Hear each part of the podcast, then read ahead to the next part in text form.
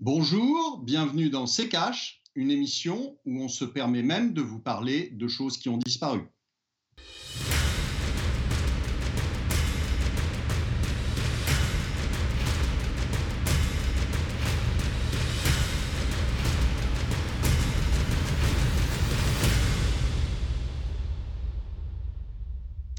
Bonjour, aujourd'hui nous allons vous parler du plan de relance, du plan de relance de la Commission européenne. Bonjour Estelle. Bonjour Olivier, bonjour à tous, bienvenue dans CKH, une émission consacrée cette semaine, vous l'avez dit Olivier, au plan de relance de la Commission européenne. Que contient-il? À quoi va-t-il servir concrètement? Pourquoi ce plan ne fait-il pas l'unanimité auprès des pays membres?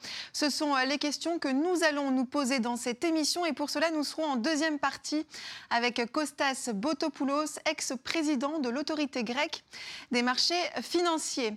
Pour tenter de contrer la récession liée à la crise du Covid-19, la présidente de la Commission européenne, Ursula von der Leyen, a présenté le 27 mai dernier un plan de relance. 750 milliards d'euros doivent être mis sur la table. Tous les détails de ce plan avec le tiroir cash d'Antoine Vassas.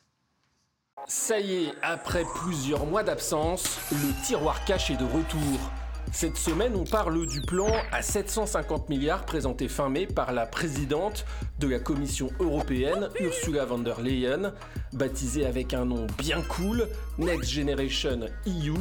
C'est le plus ambitieux des plans de relance jamais proposés en Europe. 750 milliards qui viennent s'ajouter à la somme rondouillarde de 540 milliards déjà mise en place dans l'urgence. On va pas rentrer dans les détails du montage financier complexe, mais en gros, l'argent serait emprunté sur les marchés avec la garantie de l'État et ne devrait être remboursé qu'à partir de 2028. En gros, de la dette quoi. Les pays les plus touchés par la pandémie récupéreraient forcément plus, comme l'Italie avec plus de 170 milliards, ou l'Espagne avec plus de 140 milliards, et la France, bah 39 euh, milliards. Un dixième de la somme irait aux entreprises privées et enfin une partie du gâteau irait au système de santé des pays membres qui ont montré, euh, dirons-nous, quelques lacunes ces derniers mois.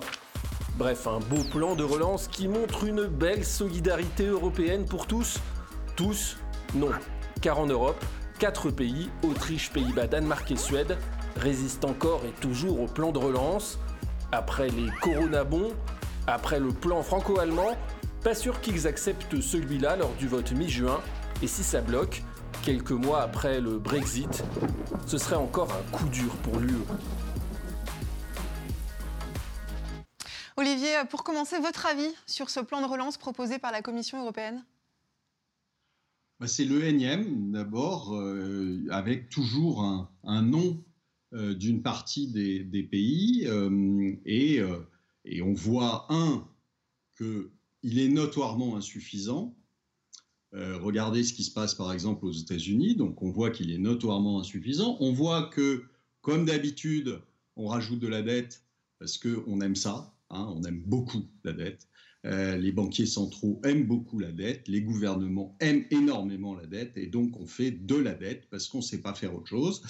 Euh, et puis la troisième chose, c'est que c'est toujours, à chaque fois, soumis à des conditions, soumis à des conditions de, euh, de, de management, on va dire, un peu comme le MES, si vous voulez, c'est-à-dire qu'on redécline à chaque fois le MES, c'est-à-dire qu'on dit, OK, on, prête, on prête aux pays qui en ont besoin, donc l'Italie, l'Espagne, la Grèce, euh, etc. On prête aux pays qui en ont besoin, mais c'est sous condition euh, d'avoir certaines réformes, etc. Donc, toujours la même chose, vous avez euh, avant, c'était la Troïka. Vous avez en fait une espèce de Troïka qui prend la main et qui va décider euh, à la place des gouvernements euh, de ce qu'il faut faire ou de ce qu'il ne faut pas faire dans les pays. Donc en fait, il n'y a pas finalement que les, pays du Nord et de l'Est qui sont contre ce genre de choses. Il y a aussi les pays qui en bénéficieraient mais qui n'ont pas envie euh, qu'on euh, gouverne à leur place, ce qui paraît assez euh, logique. Olivier, vous évoquiez rapidement, avant de passer à la, deuxième partie, vous évoquiez les États-Unis. En quoi est-ce comparable avec le plan de relance proposé par l'UE bah, vous, vous, savez que le PIB européen est un petit peu supérieur au PIB américain. Et regardez, 750 milliards, ce que ça fait par rapport au PIB européen. Donc, on est loin du compte. Hein.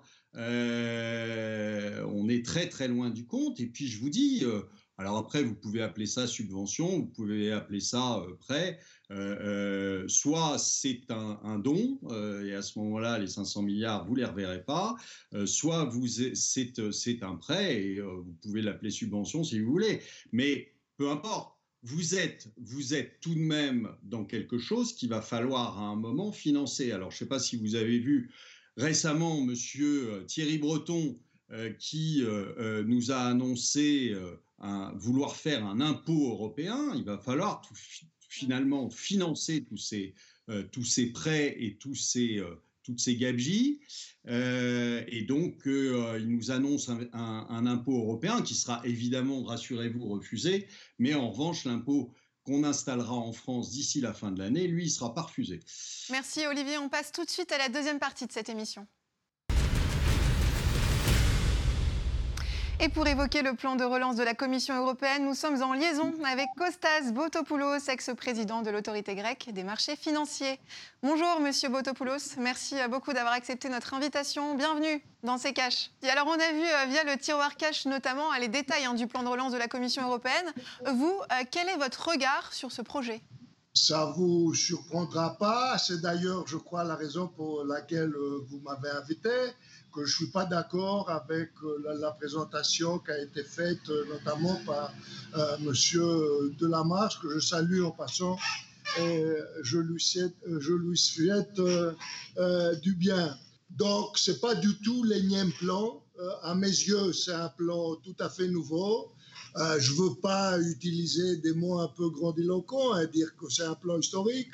Euh, J'aime pas les, euh, comme ça les, mots euh, qui ne disent rien, mais c'est vrai que c'est un plan très original et c'est un plan qui fait, à mes yeux, un bon qualitatif pour l'Europe qu'on n'a jamais vu. Pourquoi un bon qualitatif? C'est justement les, caractéristiques que M. Delamarche n'a pas évoquées et que vous accepteriez que j'évoque moi-même. Tout d'abord, pour la première fois, euh, on parle d'une dette commune. Donc un tabou est brisé. Il y a euh, une dette commune puisque l'argent euh, sera soulevé, si je puis dire, sur le marché avec la garantie de l'Union européenne sous la garantie du budget européen.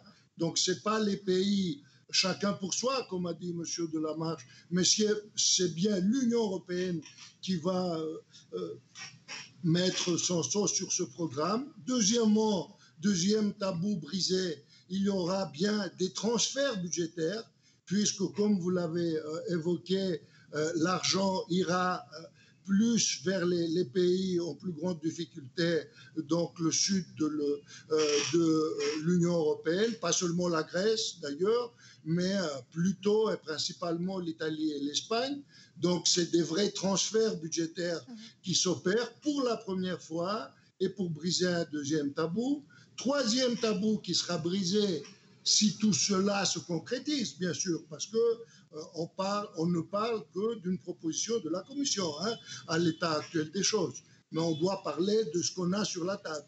Donc, troisième tabou qui sera brisé, c'est un tabou politique, puisqu'on a des priorités politique commune, c'est le fameux euh, Green New Deal en bon français et euh, l'économie euh, informatique ou, ou, la transition digitale en meilleur français. Donc ça aussi c'est nouveau. On met tout cet argent pour faire des réformes communes pour toutes et pas seulement la, zone euro d'ailleurs, mmh. mais pour toute l'Union européenne. et quatrième, un, mot, parce que un mot parce qu'il y a la chose la plus importante. Quatrième, quatrième singularité importante, il y a des ressources propres. Pour la première fois, euh, dans le budget européen, on parle, en laissant un peu de côté euh, le, poids du budget, mais on parle pour la première fois euh, des ressources importantes propres pour l'Union européenne. Ressources propres ça veut dire politique économique commune. Et tout ça, c'est des nouveautés très importante à mes yeux. Alors avant de revenir sur toutes ces nouveautés, Olivier, je voudrais vous faire réagir sur ce principe de dette, de dette commune. L'UE a été beaucoup critiqué au début euh, de l'épidémie, notamment pour ses difficultés à parler d'une seule voix. Est-ce que là, notamment avec ce principe de mutualisation des dettes, c'est un message d'unité que l'UE souhaite aussi passer? Et le, ils peuvent passer tous les messages qu'ils veulent. Vous avez, euh, euh, comme, le, comme vient de le dire notre invité, c'est un projet. Et vous avez des gens qui sont vent debout euh, contre ce projet, ce qui est assez logique. Euh, vous, vous, vous, allez financer comment cette, cette histoire? Vous savez que la dette, c'est de l'impôt futur. Donc, euh, en effet, Monsieur Thierry Breton vient nous expliquer qu'on va payer des impôts. Est-ce que vous pensez que vous avez des, des, gens qui, dans, aux Pays-Bas ou euh, en France vont vouloir aller payer des impôts pour, euh, pour les Grecs ou pour les, Italiens ou pour les Espagnols? Ça ne marche pas. Ça ne fonctionne pas. C'est encore une tentative désespérée d'avoir une, une, Europe fédérale et de s'enfoncer dans l'Europe fédérale alors qu'on sait que l'Europe est morte. Enfin, acté qu'elle est morte.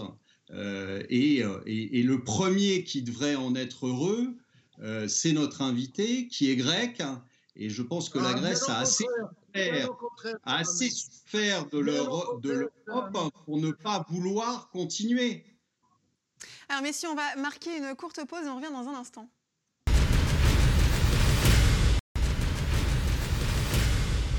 Bienvenue euh, dans CKH. Si vous nous rejoignez, nous sommes avec Kostas Botopoulos, ex-président euh, de l'autorité grecque euh, des marchés financiers, pour évoquer ce plan présenté par la Commission européenne. Monsieur Botopoulos, juste avant la pub, Olivier Delamarche évoquait une Europe morte. Qu'est-ce que vous avez à répondre à cela?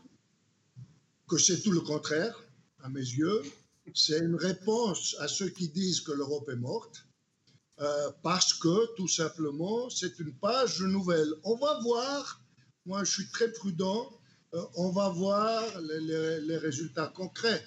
Mais puisqu'on parle aujourd'hui, puisqu'on débat aujourd'hui, il faut parler du projet. Et on est en train euh, de parler euh, d'un projet. Mais il faut dire aussi que je crois, en toute honnêteté, que M. Delamarche exagère aussi sur la résistance qu'il y aura sur ce plan. Les fameux quatre frugaux les quatre pays qui réchignent, euh, euh, dit-on, à, payer de l'argent, leur euh, réaction officielle, tout du moins, a été prudente mais positive. Alors justement, ces, quatre pays auxquels vous faites référence, c'est l'Autriche, les Pays-Bas, la Suède et le Danemark. Est-ce qu'ils ont réellement les moyens de s'y opposer? Ah bah oui. Tout pays a moyen de, s'opposer puisque on, doit trouver un consensus à, la, à la fin du jour. Mais ce que j'étais en train de dire, c'est que euh, la façon dont l'Europe progresse, et pour une fois, euh, le mot euh, est réel, il y a un progrès tangible, la façon dont, dont l'Europe progresse, c'est à travers des négociations, c'est à travers, le mot n'est pas un gros mot, des compromis. Donc il y aura forcément un compromis. mais, à mon, juste... mais à mon avis, à mon avis, il y aura un compromis? Je ne ah, sais pas s'il y aura un compromis. Moi, je, le, Personne ne sait aujourd'hui si ce, si ce projet sera voté ou pas. Vous savez que c'est l'unanimité, euh, que euh, si vous avez euh, deux ou trois pays qui refusent cet accord, le, cet accord ne sera, pas, ne sera pas mis en place. Donc voilà, après, euh, je, ne, fais pas de plan sur la comète. Hein. Euh, aujourd'hui, euh, on n'en sait rien, on verra bien. mais de toute façon, rassurez-vous, si ce plan-là ne sort pas au niveau de l'Europe, vous aurez M. Macron qui vous annoncera qu'il s'endette tout seul de 50, 100, 200 milliards de plus. C'est pas grave, de toute façon, c'est au final, c'est nous qui payons. Donc, euh, et malheureusement, euh, on paiera de plus en plus. Sachez-le, euh, vous le, je vous l'avais dit il y, a, il y a quelques mois, je vous avais annoncé que on créerait un impôt de plus. Croyez-moi, ça va se faire d'ici la fin de l'année et, et on paiera l'incompétence totale de nos dirigeants, que ce soit nationaux ou européens. Alors, Monsieur euh, Botopoulos, un hein, sur euh, le contenu euh, de ce plan. Tous les pays ne recevront pas la même somme si l'on combine prêts et subventions. L'Italie et l'Espagne sont les principaux bénéficiaires. Plus de 172 milliards d'euros pour l'Italie et plus de 140 milliards pour l'Espagne. De son côté, la France devrait récupérer près de 39 milliards. C'est un message fort, selon vous, envoyé à ces pays du Sud. Giuseppe Conte, le Premier ministre italien, a qualifié ce plan dans un tweet, je cite, d'excellent signal est-ce que vous êtes d'accord et est-ce que c'est un changement euh, radical dans la politique menée envers ces pays? Non, pas envers ces pays. C'est un changement radical dans la logique euh, de l'Union européenne. Je vous ai dit, une des quatre caractéristiques politiques, c'est qu'il y a un transfert de fonds à ceux qui nécessitent plus d'argent à cause d'une situation qui dépasse, euh, pour une fois, la compétence politique dont parlait euh, M. Delamarche. La pandémie, ce n'est pas du tout une incompétence euh, politique. La dernière fois que j'avais le plaisir de parler euh, avec vous, on faisait référence à la situation grecque. Là, c'était aussi, entre autres choses, une situation politique. Ici, on est dans une situation d'un problème qui dépasse la politique et devant lequel, donc, la réaction de l'Europe, finalement, parce que c'est vrai qu'on n'est pas arrivé là euh, sans problème et sans obstacle, mais finalement, euh, la réponse est une, une réponse qui est politique et solidaire. Olivier, une réaction à ce que vient de dire M. Botopoulos oh bah, il a bon dos, le virus. Euh, c'est ça qui est magique, c'est qu'il il va, il va apporter la réponse à tout. la crise sanitaire va être la responsable de tout. Euh, moi, j'y crois pas du tout. Je vous l'ai dit depuis euh, longtemps. Euh, le virus, c'est un déclencheur, c'est un, catalyseur, c'est un aggravateur, mais ça n'est en aucun cas la racine du mal. La racine du mal, elle est là depuis bien longtemps. les Grecs, ils n'ont pas attendu. Les Italiens, ils n'ont pas attendu pour, pour avoir des problèmes, pour avoir de la dette, pour, avoir, pour ne plus avoir de croissance. Le Covid, c'était bien avant. Euh, et donc, euh, tout ça, euh, c'est aller mettre tout sur le dos du, virus et de la crise sanitaire, c'est grotesque. On a toujours les mêmes, réflexes, on a toujours les mêmes raisonnements, c'est normal, ils ont fait les mêmes écoles. Ils, ont, ils sont tous passés par l'ENA, donc ils sont tous diplômés. de, la même façon, avec les mêmes idées, avec les mêmes réflexes si vous voulez, je vous parle d'incompétence, c'est euh, là, on a atteint les sommets euh, de l'incompétence et ça se voit. Malheureusement, ça se voit de plus en plus. Monsieur Botopoulos, Olivier évoque le recours systématique à la dette. Est-ce qu'il y a d'autres solutions que la dette? Mais non. Mais là, ce n'est pas, pas un recours à la dette, c'est un, recours à des fonds communs. Euh, une partie de l'argent qu'on met dans ces fonds communs provient euh, de la dette, mais de la dette dans le sens que c'est les marchés qui vont la, euh, qui vont la donner. Il n'y a pas plus démocratique et il n'y a pas de façon plus politique et il n'y a, pas, de façon plus solidaire de financer des projets à telle échelle. Et si je puis me permettre aussi, parce que M. Delamarche a évoqué mon pays, il faut dire, parce que moi, je n'utilise pas des qualificatifs euh, pour mes propos, il faut dire que, que la Grèce a bien mis de l'ordre dans, sa finance. Euh, après coup, tout à fait, et avec l'aide de l'Union européenne, mais ce n'est pas, euh, pas la compétence qui est toujours le problème. Le problème, c'est aussi de trouver la volonté politique.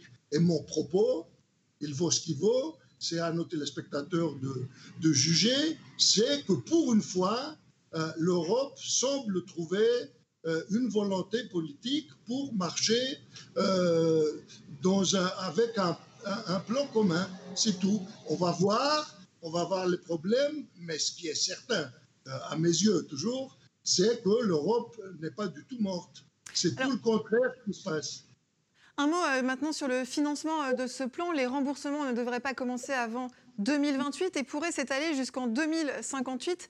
Euh, la Commission pourrait envisager de nouvelles ressources propres pour rembourser ces emprunts.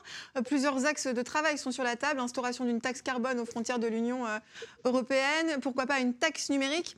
Qu'est-ce qui, selon vous, serait le plus judicieux? Tout. Tout. Il faut donc ça, ce n'est pas des taxes, c'est des ressources propres. Mm. Monsieur Delamarche, qui est un bon économiste, fait un mélange parce que, ça, parce que ce mélange sert ses propos, à mon avis. Ce n'est pas une taxe, c'est des, ressources propres de l'Union européenne, bien sûr, par des contributions euh, nationales, mais pour une fois, des contributions nationales qui sont liées à un projet politique.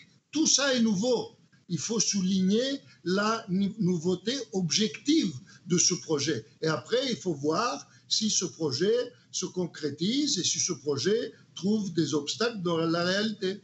Olivier, une réaction sur ces ressources propres évoquées par M.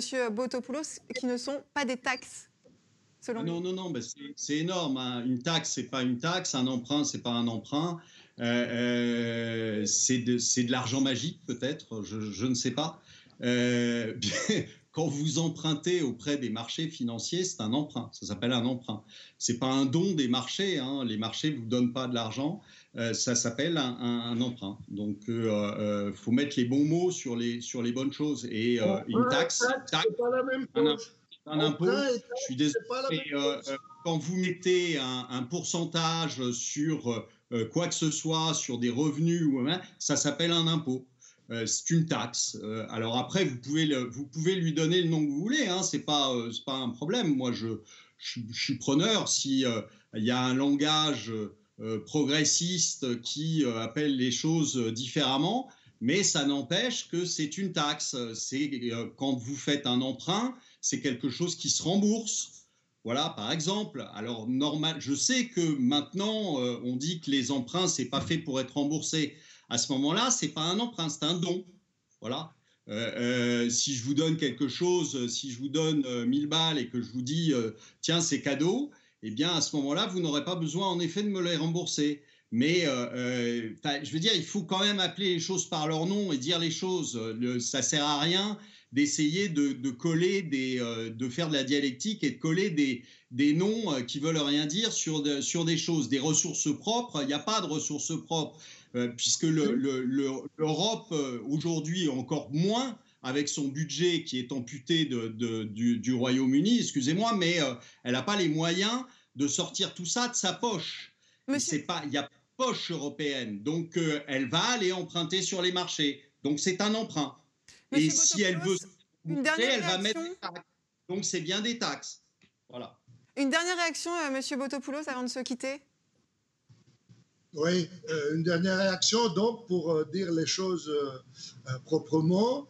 D'abord, on parle de subventions, on ne parle pas de dons. Donc, une partie, la plus grosse partie de cette énorme somme, c'est des subventions. Qu'est-ce que ça veut dire des subventions? Ça veut dire que les pays mettent une partie de leur produit national dans un budget commun et c'est comme ça qu'ils remboursent entre guillemets, cette partie-là. Et la deuxième partie, c'est comme vous dites, monsieur, des emprunts. Et les emprunts, ça se rembourse et ça va se rembourser euh, dans 30 ans. Donc, on prend de l'argent aujourd'hui pour rembourser dans 30 ans. Ça, ça s'appelle de la solidarité. Et la troisième chose, c'est que si ça existe euh, comme terminologie et comme notion les ressources propres du budget européen, et c'est ce que on, est en train aussi de faire. C'est pour ça que je qualifie tout ça sont des, paroles grandiloquentes, euh, un saut qualitatif très important. Merci euh, beaucoup, Monsieur Kostas Botopoulos, d'avoir été euh, parmi nous dans cette émission. Je rappelle que vous êtes l'ex-président de l'autorité grecque des marchés financiers. Comme chaque semaine, Olivier Delamarche répond à vos questions que vous lui posez sur les réseaux sociaux et on passe tout de suite à la première question, celle de Bork Laser. Monsieur Delamarche, voyez-vous d'un bon oeil la généralisation du télétravail? Écoutez, oui, euh, euh, je ne vais pas vous dire le contraire, vu que là, j'y suis. en télétravail, donc je suis chez moi et, je trouve ça très bien. maintenant, sur la généralisation, il y a des métiers sur lesquels c'est facile et sur lesquels on peut le faire. Il y a des métiers sur lesquels ça va être beaucoup plus difficile. Euh, en plus, ça ne, ça ne favorise pas les rapports humains et euh, euh, je ne suis pas sûr que à terme, ce ne soit pas dangereux justement pour en cette matière des rapports humains. Olivier, on passe à la question d'Uber66. Que peut-on faire pour freiner l'ascension des GAFA à cause du confinement? La taxe GAFA est-elle une bonne piste? La taxe GAFA, d'abord, sachez que visiblement, vous ne pourrez pas la mettre en place pour la bonne et simple raison que à chaque fois, dans cette belle Europe qui n'a qu'un objectif, c'est le bien-être de tous les Européens, évidemment, chaque pays va plus ou moins euh, parce qu'il a des intérêts euh, particuliers, euh, va refuser une taxe GAFA qui serait à l'échelle européenne. On l'a vu, Bruno Le Maire l'avait proposé, ça a été refusé, et ensuite il a dit qu'il le ferait tout seul. Je veux dire, il faut, bien voir qu'aujourd'hui, justement, ces GAFA sont toutes plus puissantes euh, que les, principaux pays euh, et que donc euh, le, petit Bruno Le Maire, tout ministre de l'économie qu'il est, va avoir bien du mal à se faire respecter par des gens qui sont dix fois plus, plus, plus puissants que lui. donc c'est quelque chose de global. Peut-être qu'un jour euh, un, président euh, fera ce qu'a fait Roosevelt, c'est-à-dire une loi antitrust, si vous voulez, et qu'il démantèlera les GAFA, mais pour l'instant, il faut quand même euh, composer avec et savoir que vous ne leur imposerez rien du tout, parce que si vous essayez de leur imposer quelque chose, ils iront ailleurs. Merci euh, beaucoup Olivier. C'est la fin de cette émission. Merci de l'avoir suivi. Prochain rendez-vous la semaine prochaine. Nos précédents numéros sont à voir ou à revoir sur notre site internet rtfrance.tv. Et n'oubliez pas de poser toutes vos questions à Olivier Delamarche sur les réseaux sociaux ou en commentaire des vidéos. Olivier, votre dernier mot C'est un peu toujours la même chose euh, quand on parle d'Europe. Euh, on vous explique que... en dehors de l'Europe, ça sera l'enfer et que dans l'Europe, on est vraiment tellement bien eh bien, euh, je retourne la question, euh, je vous dis, aux principaux intéressés que sont les Grecs, les Italiens, les Espagnols, qui n'ont pas l'air de trouver ça si bien que ça.